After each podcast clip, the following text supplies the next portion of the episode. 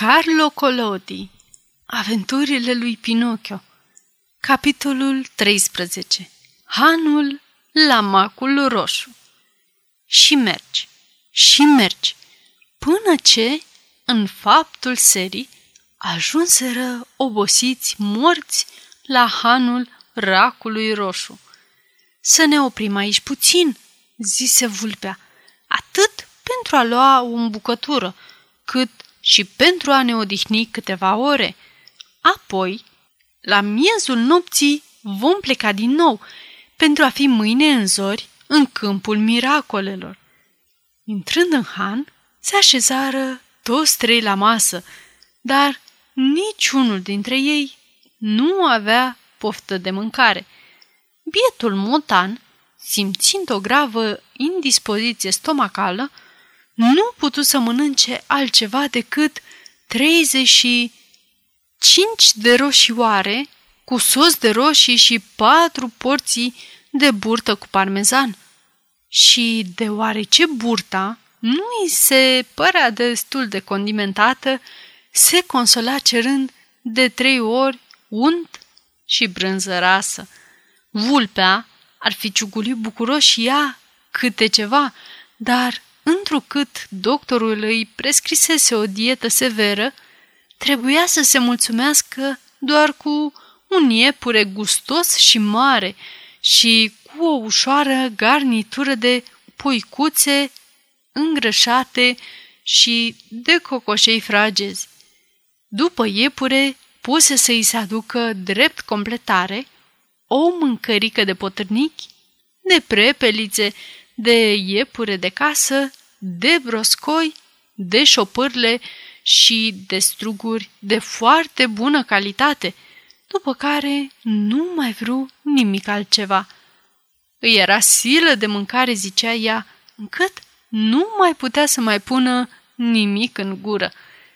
Cel care a mâncat cel mai puțin dintre toți a fost Pinocchio. A cerut un miez de nucă și un colțișor de pâine și a lăsat totul în farfurie. Sărmanul copil, cu gândul tot timpul la câmpul miracolelor, făcuse o indigestie anticipată din cauza monedelor de aur.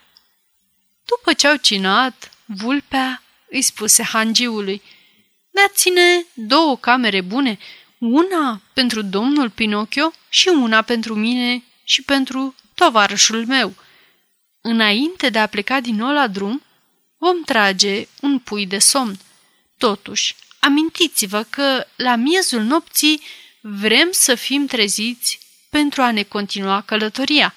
Da, domnilor, răspunse hangiul făcând cu ochiul către vulpe și către motan, ca și cum ar fi zis, am prins șmecheria și suntem înțeleși. Abia culcat în pat, Pinocchio a dormit pe loc și început să viseze. Și în vis, îi se părea că este în mijlocul unui câmp, iar acest câmp era plin de pomișori încărcați cu ciorchine și acești ciorchini erau încărcați de țechini de aur care, legănându-se datorită vântului, făcea zim, zim, zim, ca și cum ar fi vrut să zică cine ne vrea să vină să ne ia.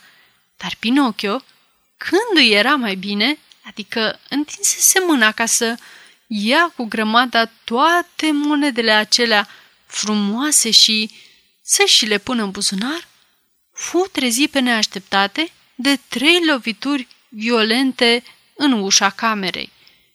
Era hangiul care venise să-i spună că sunase miezul nopții. Dar și mei sunt gata?"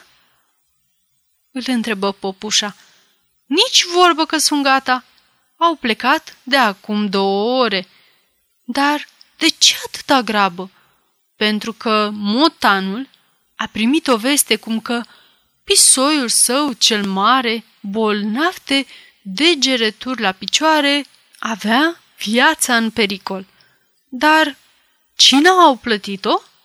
Ce vă închipuiți?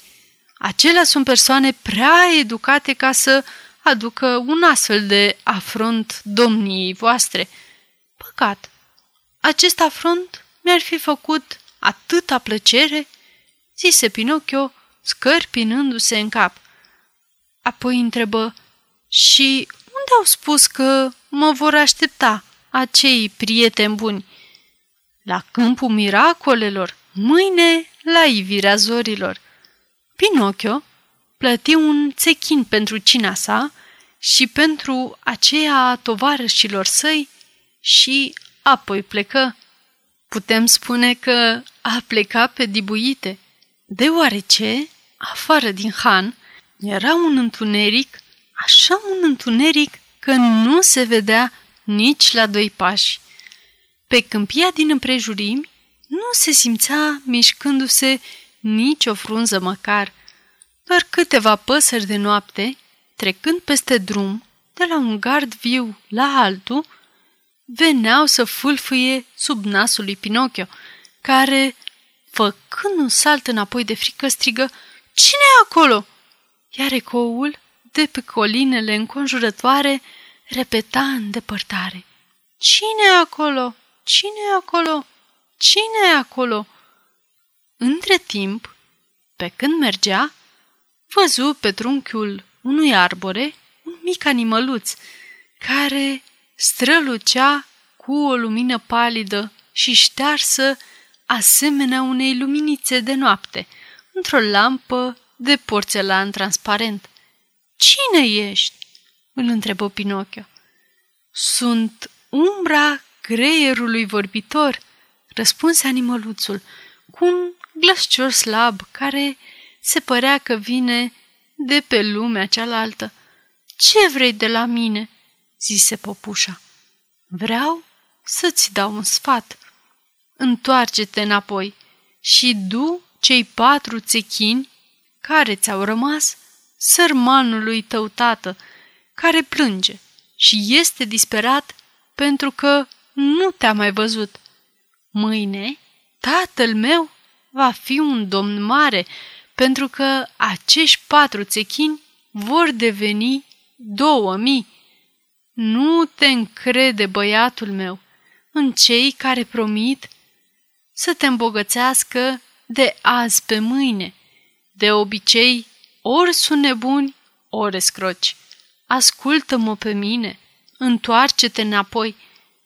Iar eu, în schimb, vreau să merg înainte. E târziu, vreau să merg înainte. Noaptea este întunecoasă, vreau să merg înainte. Drumul este periculos, vreau să merg înainte. Amintește-ți că cei care vor să facă totul dintr-un capriciu și, în felul lor, mai curând sau mai târziu se căiesc. Poveștile obișnuite Noapte bună, greiere! Noapte bună, Pinocchio! Fie ca cerul să te salveze de năpastă și de asasini.